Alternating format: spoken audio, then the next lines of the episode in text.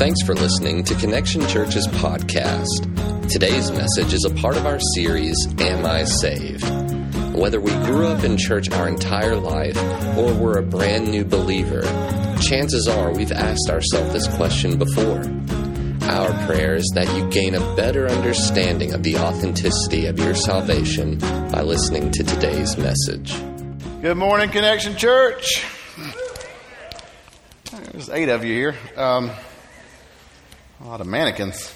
Good morning, guys. I'm happy to be here. My name's Joey Fennel, and um, filling in for the absent Brandon, who happens to be sitting right over here. Um, it's awkward.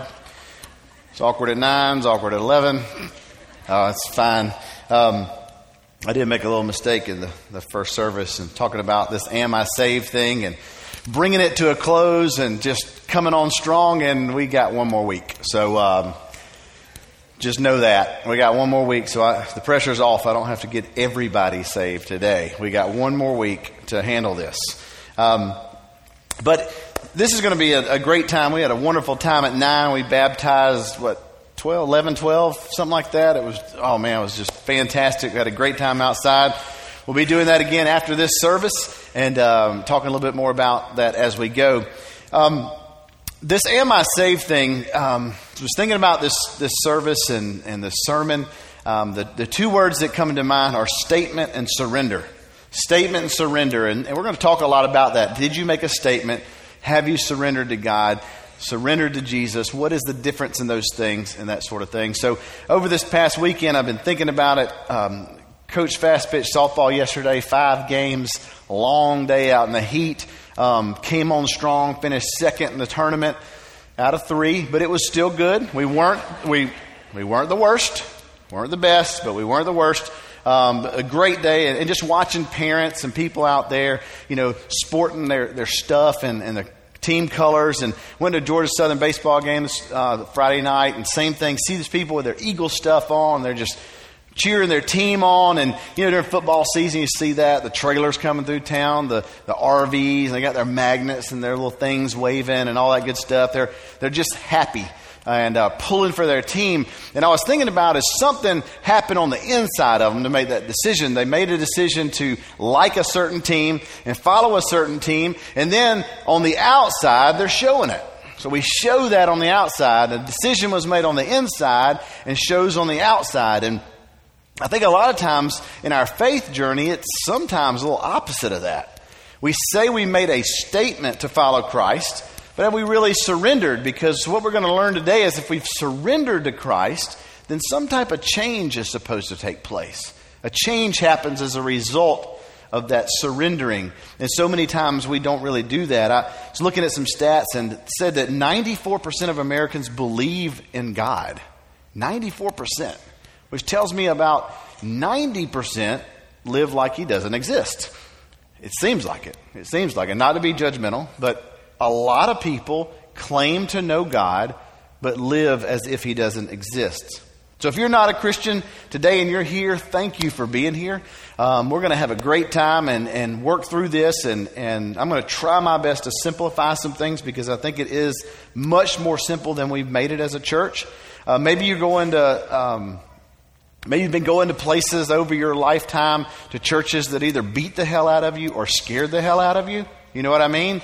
Beat you down and said, don't do this, don't do that, don't drink, don't cuss, don't smoke, or, or you know, I don't even know how that joke goes because it didn't rhyme in my head, so I'm not going to say it. So, or, or, or is that scaring you? You know, you got, you don't want to go to hell. It's hot down there. You know, pray this prayer and avoid hell rather than praying a prayer to live in relationship with Christ. It's a totally different thing.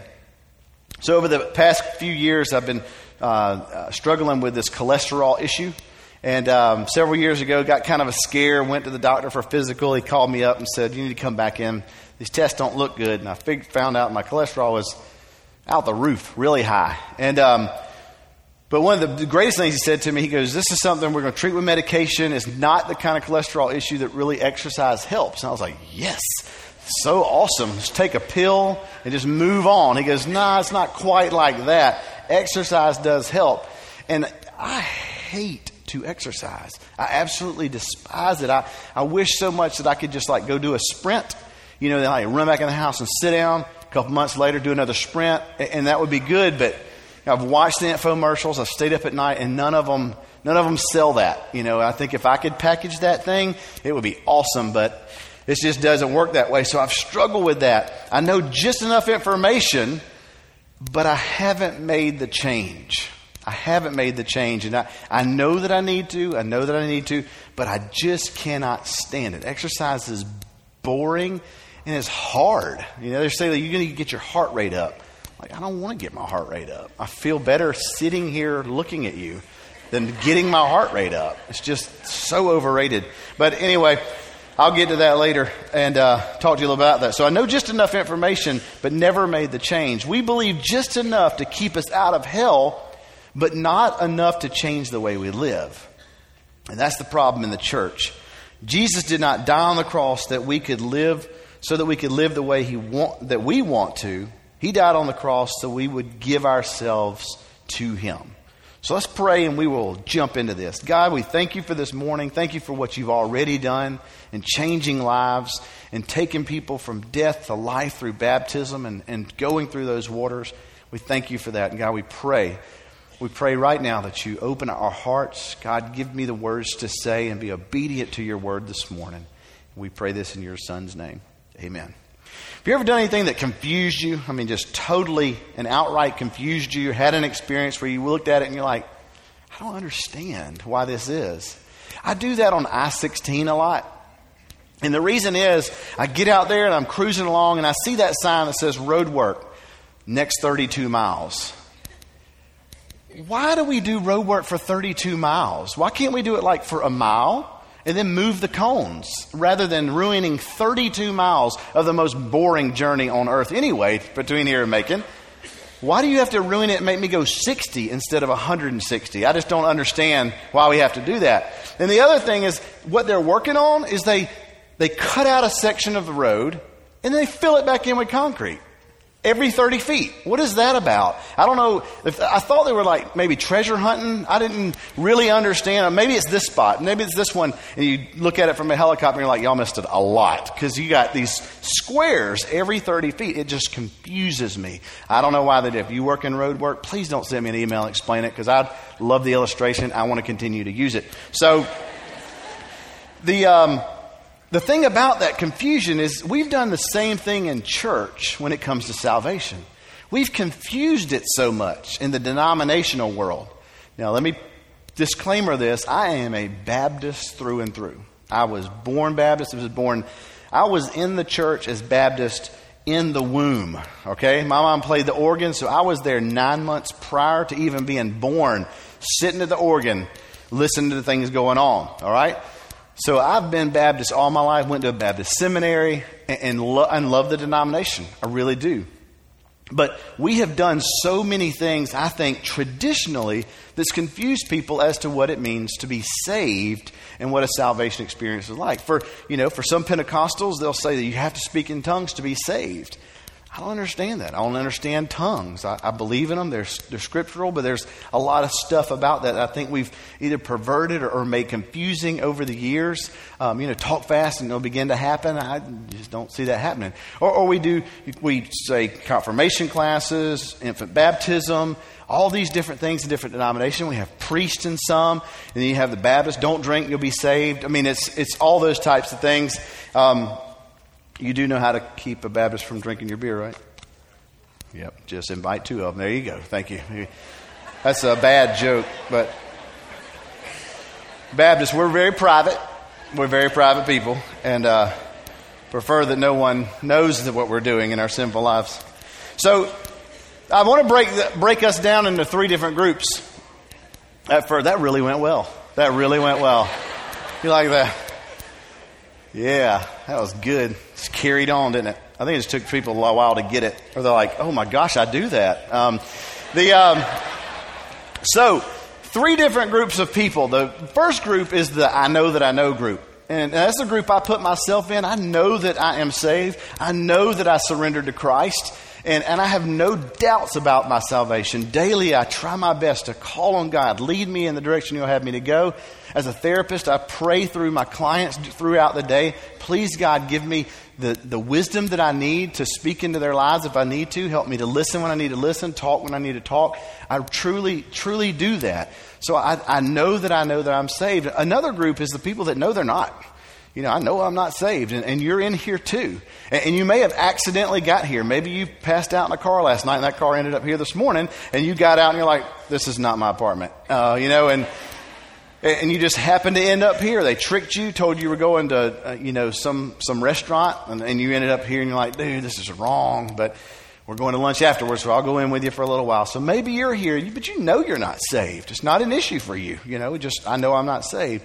But then there's that third group of I don't know. I, I don't know that I'm saved. Maybe you say, I, I, made a decision at a young age, or, or I had chills one time in a service, and maybe that was it. But you know, I had chills when I watched the movie 42 a couple of weeks ago. Awesome, awesome movie. I have chills at every NASCAR race I go to, and the and the you know the airplanes fly over the national anthem. Awesome, have chills every time. I'm a redneck at heart. I ain't, I ain't scared to say it. Love it. Just have those chills. We have chills at ball games. We have chills anywhere and everywhere. That's that's not surrendering our life to Christ because we can have chills without something changing. But I want to really, really make it simple and not be confusing today. Basically, meeting Christ equals change. Meeting Christ equals change. And I think that um, if we look at it in that direction, rather than let's do this, this, this, and this, or I make this decision, then I have to do this, this, this, and this, it just really confuses the issue. So, this is our starting point this morning. So, you can't meet Christ and stay the same. There are no examples in the scripture, none whatsoever, where someone met Christ, followed him, and did not change. There are no examples in the text with that. So this goes kind of against Southern Christianity, you know, to live however we want to during the week, and then on Sunday show up in our best and, and do the Southern thing. Because if you ask any Southerner, Are you a Christian? Yeah, I'm a Christian. Yeah, I go to church every Sunday. Okay, that's good. I mean, you're going to run into them all the time, and some of us are in here. Just in the past few weeks, uh, my wife and I have been had some conversations with some old friends and and um, had some good experiences and, and talking to, to them and and this couple went through a divorce and it's been really sad and trying to keep up with them and we're talking to the, the lady about about the situation and just said, you know, how's how's he doing, your ex husband? How's he doing in relationship with the kids and that sort of thing? And um, just an interesting thing that he said to her. He said, You know, I'll, I'll agree to do the Sunday thing with them, but it's not going to affect me Monday through Saturday. I'm going to continue to do what I want to do. It's like, God, it just flies right in the face. And it hit me right between the eyes that that's what I'm going to preach about. That's exactly what we do so often. But we believe that. I grew up going to Sunday school. Anybody go to Sunday school? Sunday school, yeah. Got some gold stars, some awesome stuff, some flannel graph, it's awesome kind of things, you know. That dated me. And um, like flannel graph, what is that, a new shirt? But um, I remember every Sunday morning, each of us in our family, we had our little um, box of envelopes. Okay, and you had a number on it so the church could keep up with how much you gave, and they had to keep up with mine because it was a lot. It was a quarter every Sunday, so that added up through the years. It good about a million dollars in quarters. So I, I got my envelope, and I would get my quarter from my parents because I wasn't working at seven or eight, and um, I get the quarter and put it in there. And on the left side was these little check marks, and one was like brought Bible, read Bible daily, tithe. You know, those things that you just check off and you turn it in, they count it up, and it was really awesome. Well, you know what it taught me to do? It taught me to lie in church. That's exactly what it taught me to do. I was like, read Bible, well, two, two out of seven is not bad. I'll just do a short check. You know, I just put a, a little check and keep that between me and the big guy. But, um, you know, that was just, just teaching me to perform. And it's not a bad thing. I'm not just kicking, kicking the church in the face, but what did it really teach? You know, it, it really did teach some type of performance rather than surrender. So for many years, even in the church world, even um, in my denomination, you know, when I was on staff, we would use this term when people would join the church. And it would be someone who was already a Christian, had been baptized, they would join the church, and we would introduce them. So and so comes by statement. Comes by statement. That statement is, I've already know Christ, I've been baptized, I just want to be a member of your church. It's all well and good, it's part of the tradition, but that's exactly what I'm talking about. Have you made a statement or have you surrendered? Did you make a statement or did you surrender? Had you, have you made a statement to get out of hell or have you surrendered to Christ? Now, I didn't ask you if you prayed some manipulated prayer because that's easy to do too. And we have three children, and we decided we wanted to make sure that they were saved. So we, we lined them up in the kitchen and we turned the oven on. And each one of them, we stuck their head in the oven just for a second and said, It's really hot. This is hot. This is just like hell. And if you pray this prayer, you won't go there. It was pretty simple. It was really easy to do. Nah, I'm just kidding. We didn't do that. Susan and Brandon did that, but we didn't do that. Um, sorry. Some jokes work twice, don't they? so, uh, of course, we didn't do that, but many of you have been through that experience. Many of us have been in those services when, when, when there's like weeping and gnashing of teeth at the end of the service, and everybody's, I don't want to be saved. I want to go to hell. Please save me from hell. And we, we just get lured into this emotional experience rather than let's look at it for what it is. And make a decision to follow Christ, that equals change. Period. That's all there is to it. I make a decision to follow Christ, and it equals change because I'm surrendering my life to Him. So open up with me to the book of Acts, the book of Acts, chapter 7. And, and I encourage you to read chapter 6, chapter 7. We're going to look really late in chapter 7 and verse 51. And Stephen is a preacher, and he is preaching this sermon to the Sanhedrin and some other folks, I'm sure, gathered around. But basically, this group of people that's gathered around want to kill him. All right? So he's a, a preacher on Sunday morning coming to the congregation, and they want to kill him. Pretty excited.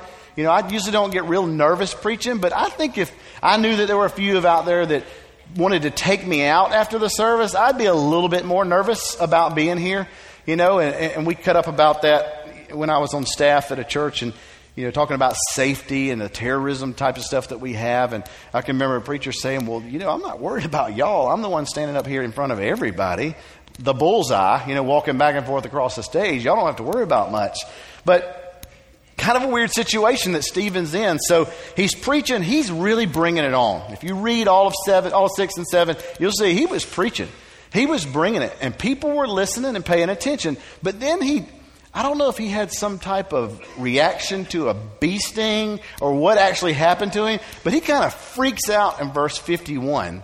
And I don't know if maybe somebody wasn't paying attention, so he said, I want to say this and really get their attention. Some pastors do that. None of us would ever do that here, okay? So look at verse 51, and we'll jump right into it. You stiff necked people, your hearts and ears are still uncircumcised. Great word there. I don't know what it has to do with the heart or the ears. But anyway, you're just like your ancestors. You always resist the Holy Spirit. Was there ever a prophet your ancestors did not persecute? They even killed those who predicted the coming of the righteous one, and now you've betrayed and murdered him. Talking about Jesus. You who have received the law that was given through angels but have not obeyed it. When the members of the Sanhedrin heard this, they were furious and gnashed their teeth at him. But Stephen, full of the Spirit, of the Holy Spirit, looked up to heaven and saw the glory of God. And Jesus standing at the right hand of God. An awesome picture. The only place in Scripture where we hear that God or Jesus stands in honor of someone. Stephen's preaching the word. He's about to get stoned. And Jesus stands at the right hand of God, saying, That's my boy. I am proud of him. Just an awesome picture. Look, he said, I see heaven open up and the Son of Man standing at the right hand of God. The last picture that Stephen gets. Such an awesome picture. At this, they covered their ears and yelling at the top of their voices. You ever see kids do that? They don't like to hear what's going on. That's what these guys were doing. It's very attractive for grown people. They all rushed at him, dragged him out of the city, began to stone him. Meanwhile, the witnesses laid their coats at the feet of a young man named Saul. Now, tradition states that um, this laying the coats at someone's feet, they would lay the coats at the person's feet who sort of brought the charges or led the charge against someone in the situation. So we're assuming here that Saul is, is kind of leading the force here to stone Stephen. Verse 59 While they were stoning him, good picture, Stephen's up there, they're wailing him with rocks. And what is he doing? Stephen prayed, Lord Jesus, receive my spirit. Then he fell on his knees and cried out, Lord, do not hold this sin against them. When he said this, he fell asleep and he died. Immediately in the next chapter, chapter 8, and Saul approved their killing him. On that day, a great persecution broke out against the church in Jerusalem, and all except the apostles were scattered throughout Judea and Samaria. Godly men buried Stephen and mourned deeply for him. But Saul began to destroy the church. Going from house to house, he dragged off both men and women and put them in prison. There are those who are passive about their disbelief. And you may have invited somebody over the years. You may be working on somebody in your family, or it may be you that's sitting here just kind of like, you know, y'all believe what you want to believe, but I'm going to believe what I want to believe, and, and we're just going to kind of go our separate ways. Or we still kind of hang out, but you just do your thing and I'm going to do my thing. And then there's the people like Saul, who are just, you know, we look at them as like crazy off their rockers, but Saul believed passionately what he was doing. He believed exactly what was going on. And, and we've seen it even on our own soul in the past couple of weeks when people do something in the name of religion. Do something that we look at and go, how in the world do you get to that point where that's a good idea? Right? So Saul is, is believing very intently as to what's going on. He's angry. He's angry about this Jesus guy because it's being thrown in the face of what he believes. In chapter 9, verse 1, chapter 9, verse 1. Meanwhile, Saul was still breathing out murderous threats against the Lord's disciples. He went to the high priest and asked him for letters to the synagogues in Damascus, so that if he found any there who belonged to the way of Jesus, whether men or women, he might take them as prisoners to Jerusalem. So Saul was handling this so aggressively. Because, like I said, he believed passionately what was going on.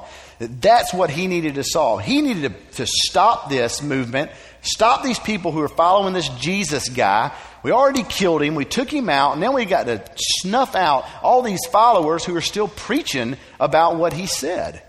We got to end it. So he was aggressively going after it.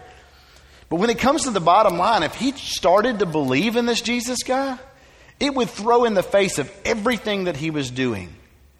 So when it comes down to it, Saul did not want to change. He couldn't change because so much he believed so intently for what he was doing was right and was even for God. He believed in the law. He knew what the law said, and this could not be the Messiah. So he was passionate and did not want to change. And that causes people to resist the grace of God. When we don't want to change, we resist the grace of God. So Saul is at the church service and he still resists. He heard this whole thing during the invitation. He did not raise his hand during just as I am and say, I want to follow Jesus. He left there angry and killed people. That's not a good church service, all right? Not a good church service at all. I know some people leave a little angry because it's lunchtime, you know, blood sugar's dropping, whatever you may be. But not many people leave church and go, you know, I'm, gonna, I'm just going to kill some of them. I was thinking about, you know, Brandon maybe calling me. I don't know he's going to be here. So he calls me today after the service and said, how did it go? Oh, man, it was awesome, man. We had, we had about you know, 10 decisions to follow Christ. And, and in the early service, we had this, and, and we had baptisms. We had a baptism about 35 people today. It was awesome. Oh, we had four murders, too. Sorry about those. Um, somebody got a little angry afterwards. What is that about? Can you imagine that? But that's exactly what Saul did. He was so angry after the church service, he goes out and kills Christians, puts them in prison, and kills them. Verse 3 As he neared Damascus on his journey, suddenly, suddenly a light from heaven flashed around him. He fell to the ground and heard a voice say to him, Saul, Saul, why do you persecute me? Of Saul's response, Who are you, Lord? Again, don't be Jesus, don't be Jesus, don't be Jesus, don't be Jesus. I am Jesus. Oh, that's what I thought. Whom you are persecuting, he replied. I don't know what Jesus' perspective. I just, I just think I'm Jesus standing up there going, "You bring it on now, big guy. Been killing my folks. I'm the man. Bring it on now." I just made that up, but I thought it'd be cool. Now get up and go into the city, and you will be told what you must do. Now the men traveling with Saul stood there speechless. They heard the sound, but did not see anyone. When you make a decision to follow Christ, when you surrender and begin to make changes, people don't see what you're seeing. They don't understand what's going on in your life, and you're going to get persecuted. You're going to get kickback. You're going to get not invited to something, or you're going to get made fun of. Those things are going to happen. But that's part of following Christ.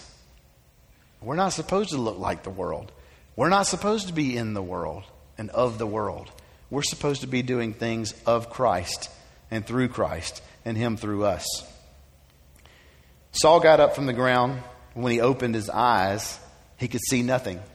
So they led him by the hand into Damascus. For three days he was blind and did not eat or drink anything. Could not see and did not eat or drink anything.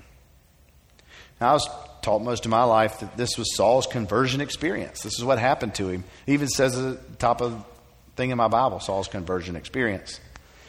As I began to think about that, I thought, but what if we had experiences like that? I mean, if you're here today and you decide, I'm going to I'm going to make this decision to follow Christ, and you pray a prayer all by yourself, sitting there, I'm going to follow you, Christ. I want you to be a part of my life. Amen. Let's go eat. And you don't tell anybody. Results are the same. You don't have to change. You're not accountable to anyone. Nobody knows what you did. You continue to do whatever you want to. You just acquired fire insurance with no change. I don't really know if that's a salvation experience. It's not what the text says, because the scripture says it all throughout. To meet Jesus equals change. To meet Jesus and not go to hell, it never says that. To meet Jesus equals change. So when we meet Jesus, we make a change. We make a change. So I think God always involves people in our conversion, and that's where the story goes to next. Verse 10. In Damascus, there was a disciple named Ananias. The Lord called to him in a vision, Ananias. Yes, Lord, he answered.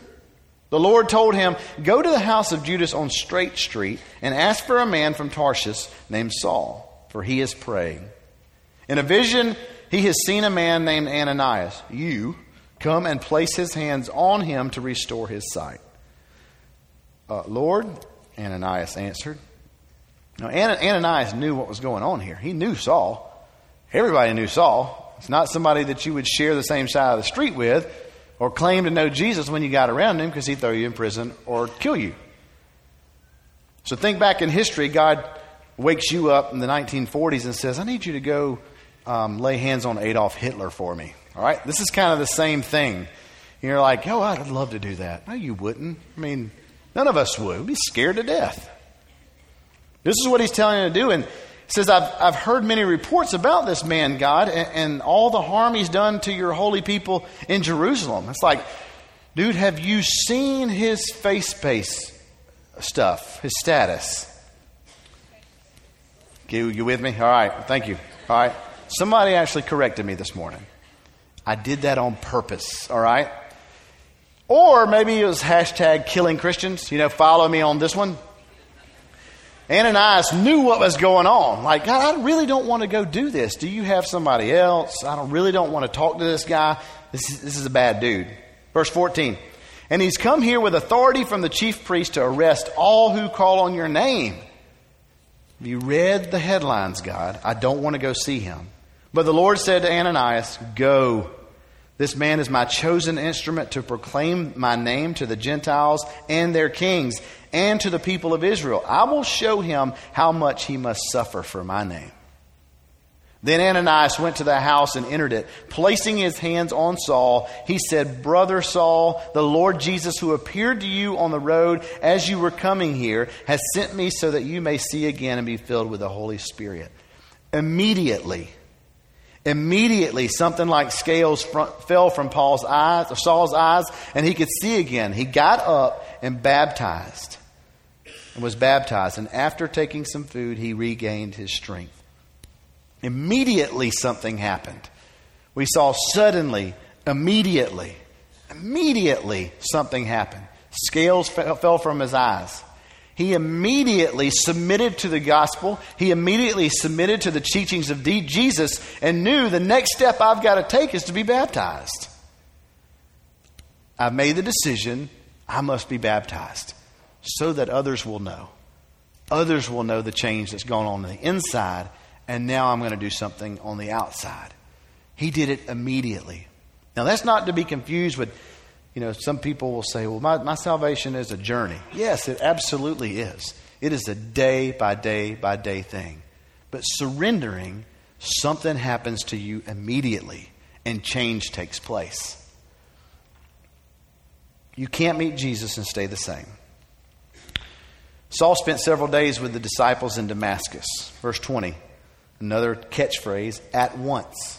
At once he began to preach in the synagogues that Jesus is the Son of God. At once. He surrenders his life to Christ, he's baptized, and starts preaching immediately. That is so awesome. But I think that's the very thing that keeps us from changing. What if? What if I surrender my life to Christ and he asks me to do something I don't want to do? Guess what? He probably will. Because that's why we don't want to change in the first place. I don't want to change the things that I enjoy. I don't want to change the things that I enjoy that aren't in line with what Christ is telling me to do. When I made that change, and I can remember it was on a winter retreat. I had made a decision early in life at eight years old and was baptized. I was eight, though. How much could I really know? I didn't live a life of Christ through through high school and into college, a little bit here and there. I did my Sunday things. I did some cool stuff. I was president of my youth group. So what? You know, I checked that off.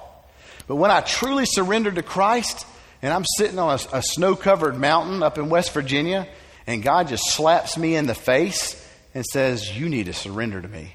Because I'm getting tired of you talking about you knowing me and living like you don't because you're giving me a bad name. And I feel like he said it to me kind of like that, a little louder though. So on that trip, I actually prayed and I said, God, I need you to turn over this relationship with this girl over to you. I get back and I don't like her anymore. It was weird. Didn't hate her, but there was just nothing there at all. And it's like he had prepared her too, and it was just go our separate ways. So you never know what God's going to do. When you make that change and you surrender, yes, it could get scary, but I guarantee you, you will be blessed. You will be blessed, and God will help you get in the right place, right where He wants you, that it's going to benefit Him. Not you specifically, but everything we do will glorify Him. Saul met Jesus and was changed. If you haven't changed, then you probably have not met Jesus.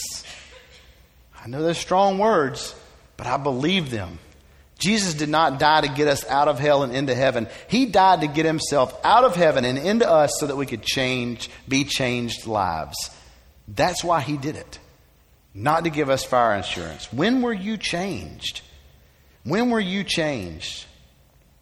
Don't get it mad at me about it. It's what the text says. This is, this is how it reads. This is how I interpret it. It's how others interpret it. But show me anyone in Scripture who met Jesus and followed him and was not changed. Well, the first thing that I think God does is He changes our hearts. It's that, that inside change. He changes us on the inside. I've learned so much about the heart over the past few months. My dad had a heart attack in August, had surgery. Things did not go well. He didn't get better. So a few weeks ago, we fly out to Cleveland, Ohio. Cleveland, Ohio, not the one just above us, the one way up there. We fly up there to an awesome facility, Cleveland Clinic, 20,000 employees, 51 buildings on 200 acres, just a phenomenal facility.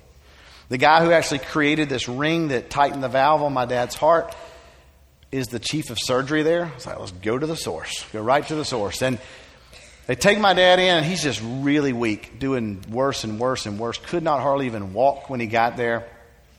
But they did the surgery. Everything went pretty well, still struggling because of the damage of his heart. But on Sunday morning, I flew up there on Wednesday and was there for the surgery. On Sunday morning, I was visiting with him before I headed back. And we're sitting in there, and it's, you know, 9 o'clock, 9.30. And his surgeon comes walking through these double doors right by where his bed was. Nurses kind of looked awkwardly at him and like, Doctor, don't usually see you here on Sunday. He goes, Yeah, I'm, i was going to be off today, but I just did a heart transplant. Thought I'd stop by. Oh, that's awesome. Most people are getting ready to go to church, and you just gave someone a new heart. That was cool, really cool. But as I was thinking about it, the heart is just a muscle. I mean, that's all there is to it. It's a fascinating muscle that can repair itself and do all kind of cool things, and they can manipulate it and they can work with it, but there's only so much they can do. But when God changes us, and He changes us on the inside, and He gives us a heart transplant, it is awesome. It is so much more than this a new heart. It's a new life. It's a new everything for us, which changes our perspective, keeps us from having to pursue things to just change our behaviors because He's changing us from the inside. on a daily basis, people ask me now if, if I'm saved, um, do you see that, that people can still fall back into sin even if they're saved? Well, I don't think we fall into sin. You know, I just, I was just kind of going along and I fell into this affair. Oops. I just fell and we were having sex. Oops. We don't fall into that. We step into that.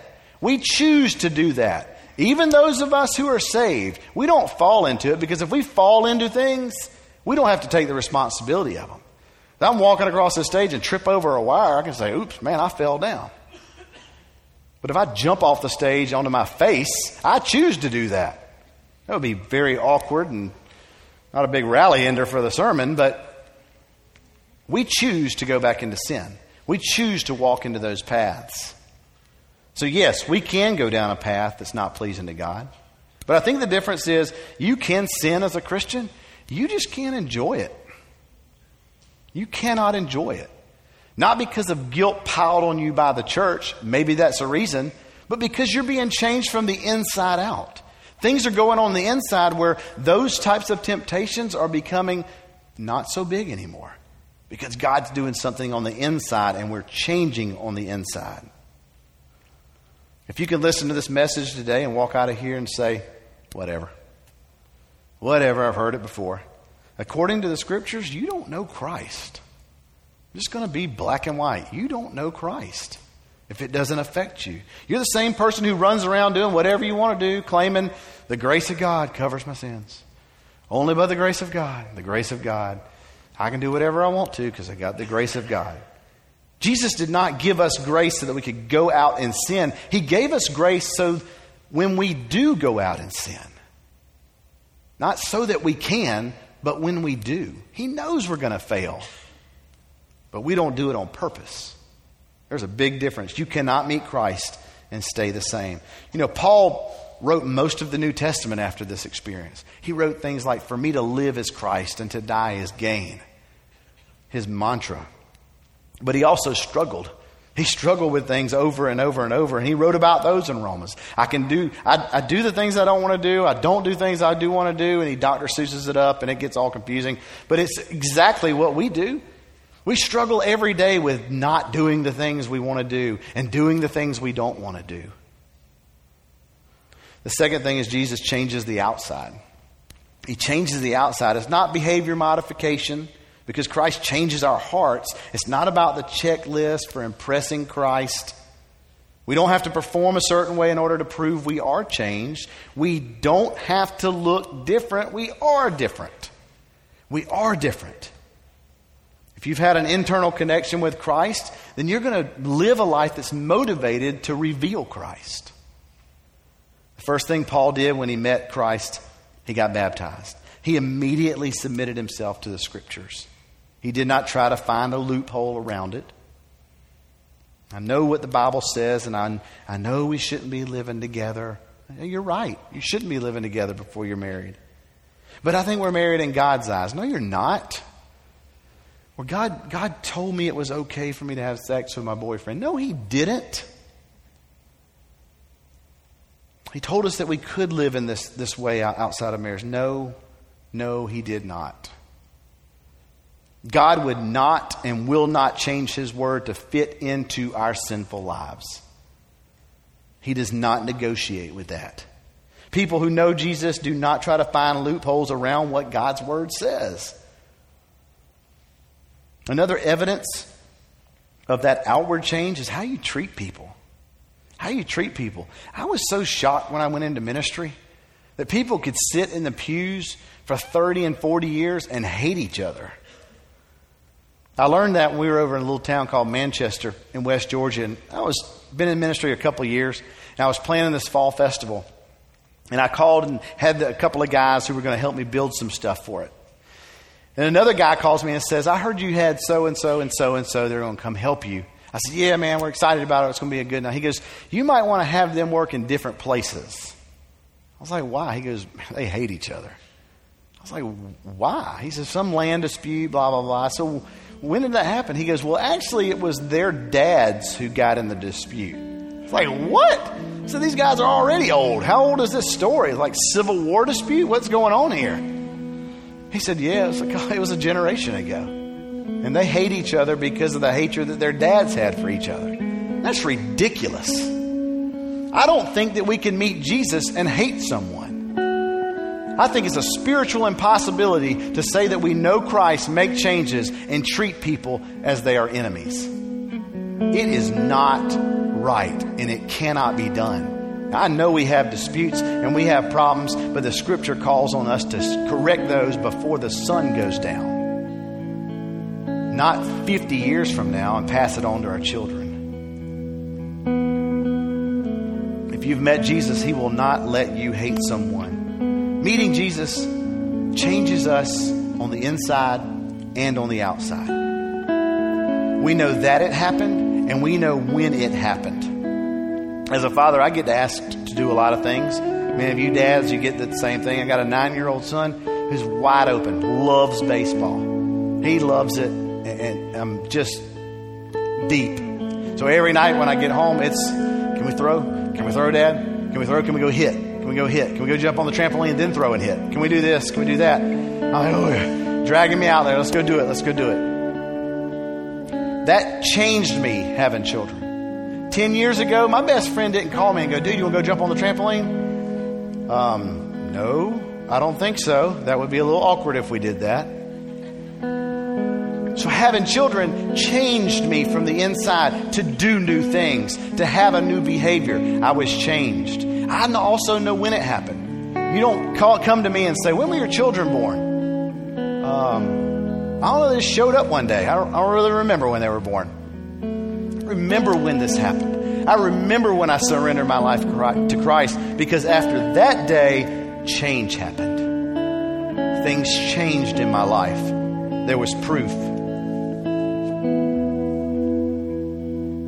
Now, I'm not asking you when you were confirmed, when you were baptized, when you were sprinkled, or completed a class. I'm asking you, when did you surrender your life to Christ and say, I will follow you and allow you to change my life? It either happened or it didn't happen. Do you know? Let's pray.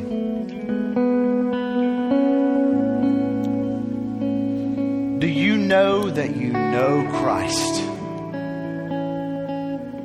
Has He changed your life? There are people here today, and you know you need Christ. You know beyond a shadow of a doubt you need Christ because you know your life needs to change. It may be your first time in church, it may be your millionth time in church. And you may have had religious experiences, but do you know? Jesus said, You do not have to doubt your salvation. That's one thing we can be certain of. Jesus says to confess Him as Lord. He doesn't offer you fire insurance, He offers you a relationship with Him that will change your life from the inside out. I'm not going to ask you to pray a prayer. I'm not going to ask you to lift your hand to do that. I'm going to ask you to be bold this morning. And if you know that you know that you need to make that decision, you need to surrender your life to Christ not for the tenth time because you've created some type of doubt in your own mind, because you don't need to doubt it. If you know it, know it and believe it. But if you're sitting here today and you're like, I just don't know, because there's not been a change. I'm still acting the way I did yesterday, and the day before, and the day before, and the year before. I need to make that decision. I'm going to ask you right now just to stand to your feet. Stand to your feet if you know you need to make that decision this morning. Stand up right where you are. Be bold and just stand up and say, I need to make that decision and nail this thing down right here, right now. Stand up right where you are. Absolutely. Thank you so much. Thank you. Thank you. All over. Absolutely. Thank you so much. We want to pray with y'all. We want to pray with you and, and walk you through this to your next steps. So as soon as we dismiss, I'm going to ask you to go to your right, to my left, over here to um, this gentleman in the green, and go outside those doors, and we'll pray with you. But maybe today, you know, just as as Saul did, he made that decision. He surrendered his life to Christ, and immediately he was what? Baptized. He was baptized. And maybe today, that's what you need to do. Ironically, we have a baptistry set up in the parking lot. It just happens to be out there. And we, if you didn't come prepared to do it, we have got you covered. Literally and figuratively. All right? We got clothes that you can wear, towels you can dry with. We got the facility to use. And if you need to be baptized today, I want you to be bold again and stand up to your feet right now. If you know you need to be baptized today, absolutely. Stand to your feet. Awesome. Awesome.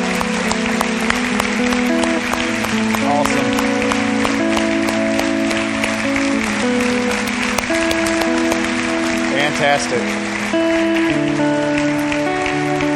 So, for all of you, all of you that have stood to your feet, I'm going to ask you right now if you'll just go to, to my left and to your right, they're going to get you suited up and get you ready to be baptized. And we're going to walk out there after I pray. I'm going to ask everybody else to go to your left. We're out the back, walk around the building, and the baptistry's out here in the circle. And we're going to celebrate and have an awesome time of witnessing people go from death to life by going through the waters. If you're out there and you you feel the tug of the Spirit, you want to be baptized, jump in line. Jump in line. We will be happy to take you through it. As we close our offerings, um, we take those up at the door, and we'd love for you to continue in this spirit of worship as you give back to God what He's blessed you with. And we'll have those folks at the doors to do that. Let's bow our heads as we go. God, we thank you for this morning. We thank you, God, for taking people from death to life because only you do that. It's not this church. It's not me. It's not Brandon. It's not anyone who stands on this platform, but you alone, God, are given all the glory for everything that happens in this place. God, we pray that each person who goes through this today, who's made this decision, will be changed. We as a church can walk side by side with them to help them with their next steps and people who are in this room and their hearts are still pounding 100 miles an hour and think they're off the hook, God, I pray that you don't let them eat or sleep until they come to terms with this experience with you. They make a decision to follow you, that their lives are changed, and this community is changed because of it. God, we thank you and we love you, and it's in your Son's name we pray. Amen.